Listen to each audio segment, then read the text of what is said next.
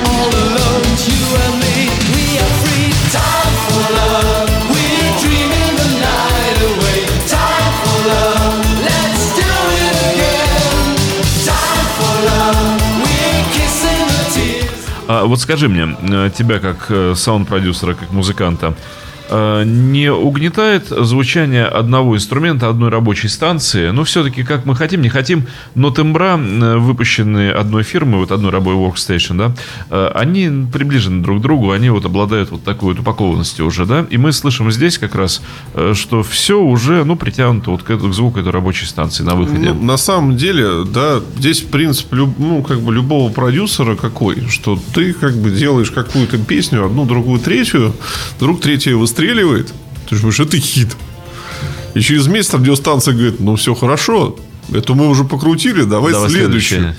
Да, и ты открываешь те же самые настройки, и ты понимаешь, что если я сейчас поставлю какие-то другие, может не покатить. То есть нужно развивать то, то чего ты достиг. Как бы, да?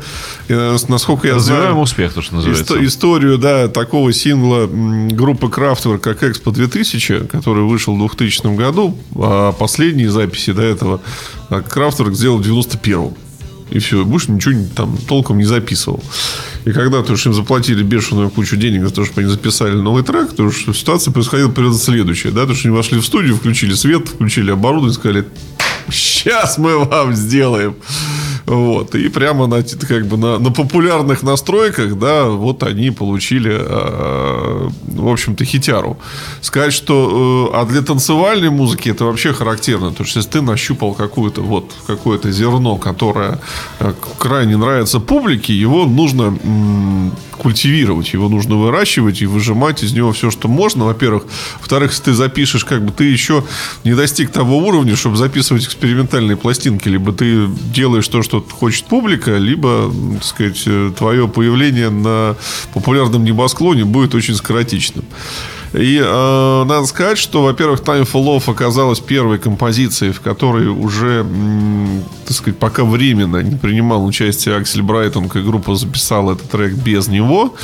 И вообще он как бы не ожидал, что будет та- такая популярность, и группу стали таскать яростно по э, всяким разным телевизионным шоу, в результате чего Брайтон сказал, что, ребята, а можно я буду сидеть в студии, да, как в свое время лидер Beach Boys, да, я буду писать там музыку, а вы вот езжайте сами на телевидение, возьмите себе еще кого-нибудь. То есть в итоге появился э, прекрасный э, Харальд Шафер, который, в общем, и числится в классическом составе Silent Circle до сих пор. А, Вот. Э, В качестве такого кон- концертирующего клавишника и, соответственно, третий концертный участник вот Юрген Бернс, это барабанщик, что вообще, кстати, достаточно странно для поп-группы на сцене барабанщик. Кто может посмотреть видео э, Silent Circle, вот клипы и концертные выступления, он играет как бы стоя на электронных, на роландовских барабанах. И, и, в общем, иногда производит впечатление клоуна, честно сказать. Да, вот с точки зрения барабанщика он играет какую-то фигню. Но я очень удивился, что в 2000-х годах он играл барабанщиком в двух хэви-металлических группах и выглядел там как нормальный, пристойный барабанщик. Поэтому, ну, вот, видимо... Развлекается такой- парень. так- такая, такая отдушина, да. Ну, здесь пока на этих песнях мы барабанщика-то не слышали. То есть мы Ну, слышали... в общем, понятное дело, что его и никто и не записывал. Да, записывали все в студии, записывали драм-машину. Но при этом я могу сказать, что можно купить одинаковых синтезаторов, таких же, как у других звезд, э, да, но при этом ничего на этих синтезаторах не родить. У нас таких примеров сколько угодно. Ну да, хотя вот аранжировка вот всех этих групп, что Modern Talking, что вот э, Circle, э, она же очень простая. Здесь даже бесхэтовые барабаны просто дум, дум. Октавный бас тум тум тум тум тум тум тум тум и отбивки клавишные правой рукой тим тум тим. И собственно говоря вся песня. Ну и длин- Но- длинные какие-то пэды мелодичные может быть подложены еще. Начнем с того, что вот мелодичность группы всегда как бы ну очень высокая, потому что мелодии зап- запоминаются хорошо, напиваются прекрасно, сидят в голове, не, не- не выгонишь потом, да. При этом, э, если сравнивать с тем же Modern Talking, э, повышенная неоднообразность творчества, то что хотя находясь в одних и тех же рамках, они все-таки как звучат по-разному и поинтереснее, на мой взгляд. Знаешь Silent Circle, э, Circle меня раздражает значительно меньше чем Modern Talking Э, Вот. И я хочу сказать, что у Мартина очень хороший попсовый, в хорошем смысле слова, вокал. Очень красивый, чистый. Ну, тоже такой высоких неоромантик, нотах. э. Да. Конечно, это не, не под шоу-бойс там, да, где уж вот э, прям А там образец поп-вокала. Там как живой вокал, там А вот здесь, э, но все-таки в целом Мартин, конечно, э, очень хорош. И возвращаясь к тому, что группа, конечно же, э, э, группа, конечно же, мол- молотила, так сказать, средства, да, мы вернемся к той пластинке, которую я показывал в прошлом нашем эфире, и которую уже там э, уже обязательно просили поставить, потому что народ бросился искать эту пластинку в дискографии группы, он ее там не нашел. Потому что пластинка очень интересная. Пластинка эта была сделана по заказу чайной компании. Это был просто рекламный миньон. Э, Он подписан просто как Автодарк Тия Мария. Там нет названия Science Circle. Там только махонькими-махонькими буквами подписано, что авторы Брай, автор Брайтунг. ва- Значит, даже, по-моему, не стоит, что это вокал э, Мартина. Э, Просто когда у тебя есть какая-то любимая группа, и ты как бы купил и нашел все, что от нее можно было, в общем-то, найти. э, Я, как бы, у меня история, например, следующая, что есть видеозапись 99 года, концерт э, Сайлентов, и в конце есть вещь, которая так и называется Silent Circle. Ее нет ни в одном альбоме. Я очень заинтересовался, что за тему, начал копать, и в итоге оказалось, что да, это вот та самая Тия Мария. Три года я искал эту семерку. чайная вот эта, да? Вот эта чайная семерка, да. Э, Причем в интернете нет даже целого варианта этой песни. Есть кусочек на минуту 10, вот он отгрызан и все. То есть ты вообще богач, ты обладатель раритета. Ну, в общем, причем пластинка не очень дорогая, потому что у меня пол- получилось за среднее состояние порядка 30 евро. Но что ее никто не выставляет по той простой причине, что она и в продажу-то не попадала. Я думаю, что и нет, да. Потому что ее просто дарили там в качестве какой-то э, рекламной сублимации. Поэтому послушаем сейчас этот трек. Он достаточно хороший, Очень очень, интересный. да. Мне очень нравится. Давай.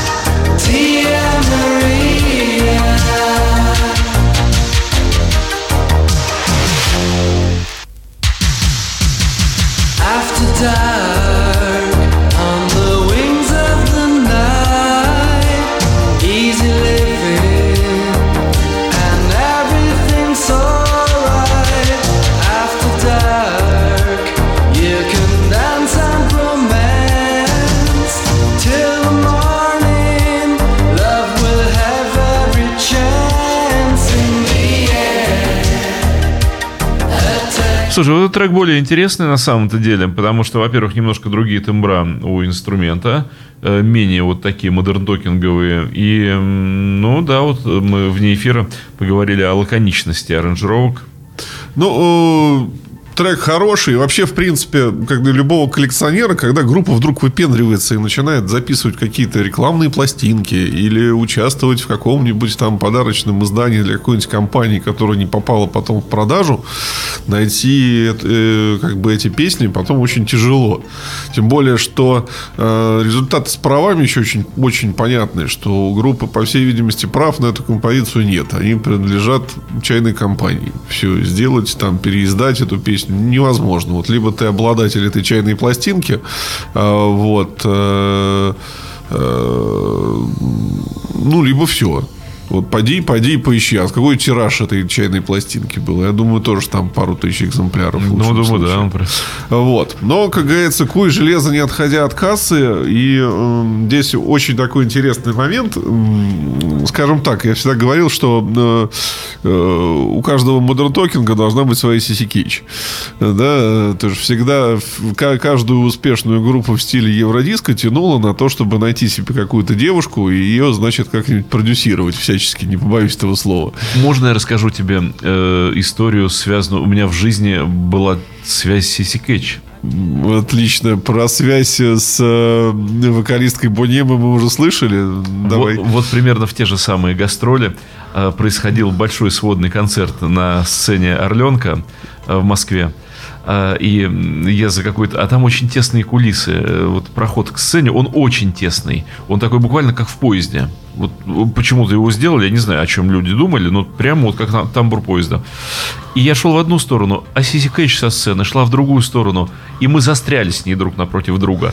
Я так как-то один раз с Аленой Апиной застрял. И э, я человек, э, я же петербуржец, я вежливый человек, я к ней лицом повернулся застревать, то есть не спиной, и она ко мне лицом, и мы плотно-плотно прошли друг мимо друга, юные наши тела, мне тогда было 25 лет, ей тоже меньше, Э, вот буквально проехали друг по Я другу. думаю, что ей я, было около 40. я обнаружил, я- я обнаружил, какая маленькая она, оказывается, ростом, она где-то вот по, м, да. Э, Я тебе расскажу про нее, когда у нас будет про нее И, передача. кстати- Очень много ничего интересного. Кэч у Сиси совершенно не особенные. Не особенные, да. Но при этом, кстати, из всех вот девушек той эпохи, она сейчас единственная выглядит, вот мне моя даже супруга отметила, что говорит, «Ну, она говорит, очень хорошо выглядит, она очень хорошо сохранилась, за собой следит. И ножки кривовать. Вот, бегает, прыгает там. Ну, неважно, на самом деле, что вот и, э, и Silent себе подобную барышню завели, а так, чтобы, ну, примерно всем понять, о чем речь там, да, у Сэвиджа была девушка, которую звали Рос, у Майк Марина была девушка, которую звали Шипра. Э, Вот. какой У Bad Boys Blue э, была девушка, которую звали Роксана. Мне кажется, что Шипра все-таки это одеколон. Ну, вот э, по- по-разному, но было достаточно модно и популярно. И, соответственно, Салента написали и даже спели бэк-вокалом аж в двух синглах этой прекрасной девушки, которая после четвертого своего сингла пропала вообще куда-то. Замуж вышла. Да, но песенка получилась очень хорошая, которую мы сейчас и послушаем. Это будет Джессика и трек Like a Burning Star. Ну, давай.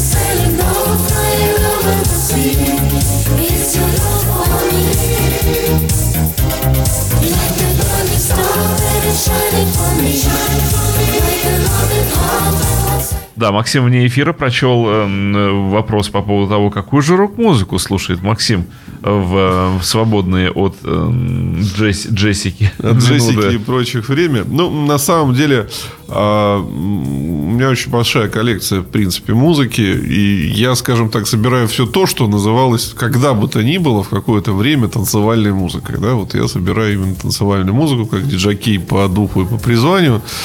Ну, поэтому, если у нас представится возможность, я готов с вами пре- прекрасно и с большим удовольствием поговорить, э, там, не знаю, об Элвисе, о Stray Cats э, и вот о, о глэм-роке особенно. Потому что моя любимая рок-группа это T-Rex. Да, Вот. И мы даже с Дмитрием э, как-то обсуждали, не поговорить ли нам в его передаче о фильме э, про Болана, так сказать, снятым Ринго Старом. А так, да, я очень люблю глэм-рок. Слейд, Свит, Тирекс, Гарри Глиттер. Все, все попсовое, блестящее, Казалось вкусное. бы, такой приличный человек. Вот, поэтому, но я же и веду эту передачу про диско, потому что я люблю и разбираюсь в диско, в танцевальной культуре больше, нежели в чем, чем-то другом и остальном, и нахожу в этом, так сказать, вот супер пристрастие. Если кому-то интересно, у нас то же самые любимые группы Депешмот, Shop Boys, Kraftwerk. Потому что вот это те, те, кто для меня, в общем-то, значит, значит больше всего. Ну что же, а вернемся к творчеству Silent Circle, у которых начались какие-то сложности в карьере. Э, После того, как они усиленно вспахивали все вот, вот это все прекрасно, они почему-то неожиданно сменили лейбл. Что, в общем-то, э, пусть и лейбл вроде как чуть-чуть побольше стал. Были они на, на Блафапе, да, переехали на Тильдек. Но все-таки, когда начинается какие-то, как начинается какая-то такая движуха непонятная с лейбл на лейбл, в общем, начинают задумываться. И первый их сингл на тельдеке «Oh, Don't Lose Your Heart Tonight» э, в общем-то, стал достаточно таким вкусным и интересным. Мне он очень понравился. Мы его сейчас послушаем. Э, И самое интересное, что на обложку неожиданно вернулся, на обложку сингла неожиданно вернулся Аксель Брайтон. Он вернулся и в качестве продюсера и всего прочего. Потому что он ушел в параллельное, скажем так, творчество. Принципе, его наследие за этот период достаточно большое. Для большого количества немецких э, около танцевальных исполнителей он записывал всякие синглы и все прочее. Но вот как-то решил, значит, помочь своей главной на тот момент группе и выпустить новый сингл, который мы сейчас послушаем. Э, Значит, соответственно, вот «Oh, Don't Lose Your Heart Tonight», Sign Circle, 87 год, если я не ошибаюсь. Вперед.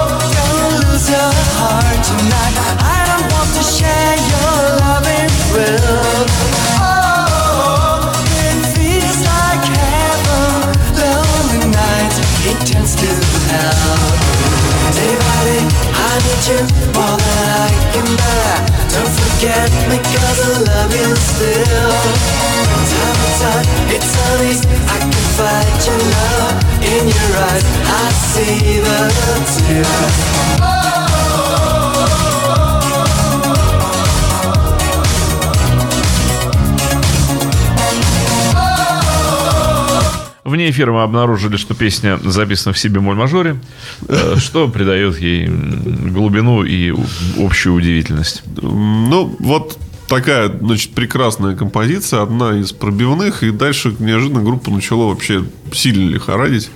Они неожиданно попали на лейбл Коканут, который издавал группу номер два, да, в этой всей истории группы Bad Boys Blue, и перепели э, песенку I'm Your Believer группы Bad Boys Blue, выпустили сингл. Потом снова, так сказать, метнулись, выпустили э, тоже на, на теледеке вышел сингл Danger Danger. И вот это вот вся... В общем, синглов в итоге набралось на целый альбом. В 89 году вышла вещь, последний, в общем-то, классический хит «What a Shame», э, который вы сможете послушать там за кадром э, обязательно. Э, То есть, фактически синглов реально бралось на пластинку, и все ожидали, что сейчас как-то скомпонуют, еще докидают какого-нибудь свеженького материала, и выйдет второй альбом в 89-90 году. Ну, уже было пора. как бы. Но неожиданно ничего не произошло. Пластинка не вышла. Группа затихарилась, как в соответствии со своим названием. Э, Что крайне не радовало поклонников. Э, И самым неожиданным, что произошло, это в 91 году вместо альбома вышел сборник типа лучших вещей Сайлентов. Причем еще и якобы сборник этот выпустил их первый лейбл Bluff Up, объединив там все треки. На самом деле сборник у меня этот есть. И у меня есть большое подозрение, как бы, что наши энциклопедии и все прочие сильно лукавят. А вот с самими сайлентами пообщаться мне не удалось, поскольку диск этот э, корейского производства и явно не похож на что-то выпущенное официальным лейблом. Я понимаю, что это какой-то пиратский сборник, так или иначе. Ну, как бы большой лейбл все-таки не стал бы этим заниматься, а если стал бы, то са- са- само- сам продукт выглядел бы немножко по-другому. А, но это пнуло коллектив в нужное место. И коллектив неожиданно в 93 году на своем собственном лейбле выпустил свой собственный Best of Science Circle, который все-таки с учетом пиратского релиза стал называться Volume 2. Э, Интересно, что в этот Volume 2 вошли исключительно треки с первого альбома. Они попали вот эти вот все межальбомные синглы. Что тоже было очень странным и наводило на мысль, что э, с авторскими правами и как-то создающими лейблами Сайленты разговаривали как-то очень плохо. Да, и, в общем-то, прав на собственные произведения как-то не возымели, скорее всего, Э, упустили как бы эту возможность. А, И более того, вещи в Бесте были переписаны, потому что не были взяты оригинальные фонограммы э, с первого альбома. Все было переиграно, но очень-очень близко. Вот как бы неопытный слушатель, не фанат не различит, в общем-то, разницы. Но факт остается фактом, что они это все переиграли. Э, И в том же, соответственно, 93 году вышел первый альбом того самого швейцарского диджея Боба о котором я говорил, на которого переключился Аксель Брайтунг, а ремиксы к первому альбому написали ни много ни мало Сэвидж и Лимаров. Это тоже такие популярные итало-диско исполнители. И альбом просто порвал все чарты. Тоже стал, ну, ну, пластинка очень классная, то есть, и звучала она очень модно для там 93 года. Это была продукция Брайтунга. Вот. Но в то же самое время вышедший сборник э, Сайлента 93 года стал очень хорошо продаваться. Потому что все ожидают, что это будет как обычно. Ну, еще немножко каких-то денежек сгребем. И нам хватит на бутерброд с сыром. А тут пластинка пошла, собственно говоря, в рост – Э, ее стали покупать. Покупать очень хорошо. Вышел тут же еще и Touch the Night 93 сингл. Там появилось видео. И, в общем-то, группа вернулась к какой-то активной творческой деятельности. А Брайтонг, в общем-то, пришел к такому выводу, как, да, может, был вынужден, как многие Евроденс-продюсеры тех времен, что ну, нельзя сразу выпустить второй альбом Диджей Боба. Ну, надо, чтобы тот продавался. Нельзя собственной продукции наступать, в общем-то, на горло. А тема-то канает, терять ее нельзя, потому что дровишки нужно рубить, и э, Брайтон поворачивается к своему коллективу, который неожиданно на волне сборника вновь обрел популярность. И э, быстро совершенно, короткий период, где-то месяца за 4, они записывают новый, второй номерной альбом группы Sign Circle в стиле уже Евроденс. Это получается 94 год. Да. Первый альбом у нас вышел в 86-м. Да. То есть перерыв достаточно 8 серьезный. лет, да. А, Вот. Но пластинка получается очень классной, круто сколоченной, э, очень современно звучащей на тот момент. И, конечно же, она э, пусть не достигает тех высот, каких достиг альбом, э, так сказать, диджея Боба. А, Вот. э, Тем более, что все-таки там это было новое, а на Сайн все-таки смотрели как на группу предыдущего десятилетия уже. И это называется «Это мой папа слушал». Что-то они тут вдруг решили помоднеть-то. А, вот. Но все-таки сингл пошел, треки пошли в радиоротацию, и мы, соответственно, тоже слушаем заглавный трек снова вот с этого альбома, который назывался «Back». Вот, трек называется. Tonight, tonight, tonight,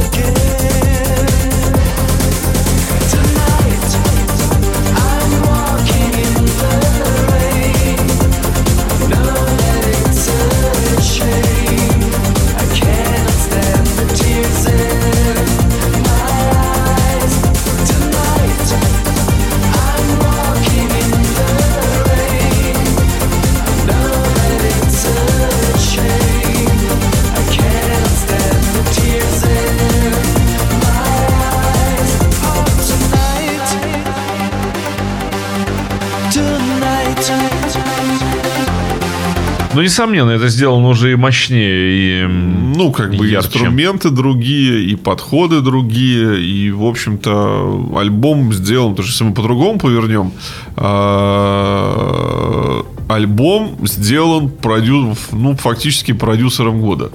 Да, то есть все, о, блин, диджей Боба из каждого окна, что этот человек сделал раньше.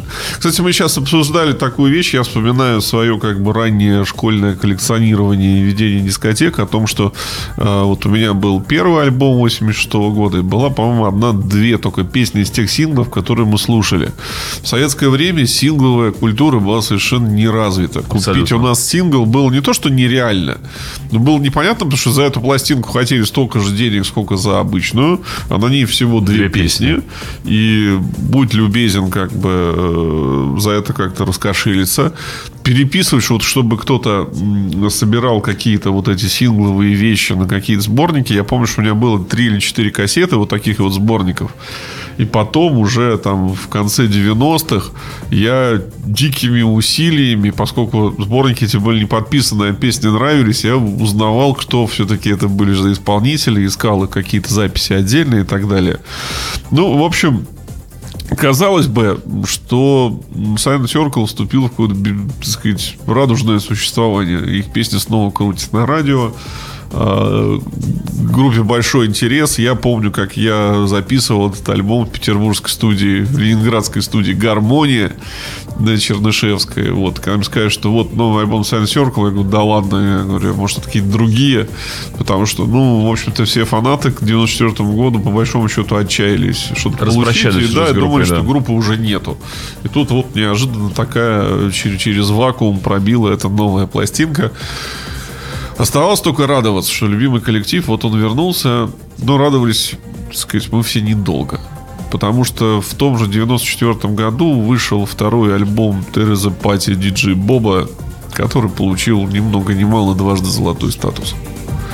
И Брайтонгу заниматься чем-то другим, тащить паровозом Silent Circle куда-то не представлял никакого смысла. Ему нужно было ковать бабло, не отходя от кассы. Ему нужно было продюсировать Боба, а вслед за Боба к нему пошли, посыпались другие предложения, потому что и совершенно другие как бы деньги. Называется, я, конечно, очень люблю своих школьных друзей, но у меня на них совершенно нет времени. Да, и, э, в общем-то, на этом сотрудничество Брайтонга э, Science Circle закончилось. Он пошел своей дорогой, а группа потеряла паровоз. Группа потеряла паровоз и, в общем, как- какой-то момент э, исключительно, в общем-то, в этом отчаялась. Но, э, в общем-то, сказать, что дела обстояли плохо, наверное, будет преувеличением. Потому что альбом Бэк переиздавался аж на три раза. Вышел в 94 году, потом он вышел в 96 году, потом он вышел как лучшие вещи Silent Circle 90-х в 97 году. Потому что тиражей альбома было достаточное количество, а значит, пластинка была востребована. И господа, так сказать, собравшись силами и так далее, решили записать альбом без участия Акселя Брайтунга. И вышел он в 98 году. Стал называться Stories About Love. Отличная танцевальная пластинка. И из веселого можно э, почитать в кризисах этой пластинки. Есть благодарность э, одному русскому парню, который нарисовал для Silent Circle первый интернет-сайт. Как бы там это есть. И ссылка на страничку есть в буклете альбома. А мы слушаем э, лучший сингл с этой пластинки, который называется Night Train.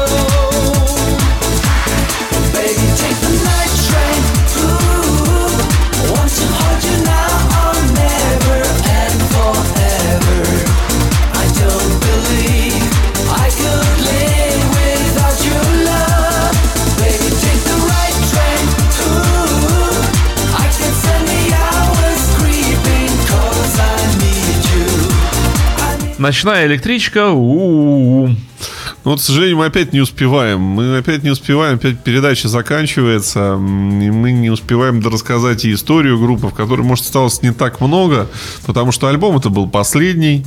Э, Night Train сингл фактически последний, как бы, по крайней мере, который содержал какой-то новый материал. Э, Дальше были ремиксовые синглы, и группа, в общем-то, просто распалась. Э, Но на волне интереса к музыке 80-х она возродилась, и даже приехала к нам на фестиваль Авторадио, но общение с музыкантами привело к следующему. Группа не собирается записывать ничего нового, она радостно почивает на лаврах, а ребята работают офисными клерками. Какие молодцы. Вот. У Мартина даже сослуживцы на работе не знают, что он в прошлом известный музыкант. Это ужасно. Ну что ж, Максим, передача действительно подходит к концу. Э, Мы сейчас перейдем в следующий час автоматически. Спасибо тебе огромное. Ну, надеюсь, что вы немножко узнали нового, интересного о группе, которую наверняка любили и слушали. В детстве. В детстве, да. Это была программа «Молочный коктейль». Макс Кондрашов. И Дмитрий Филиппов. До следующей недели, господа. Счастливо. Imagine Radio, where rock music lives.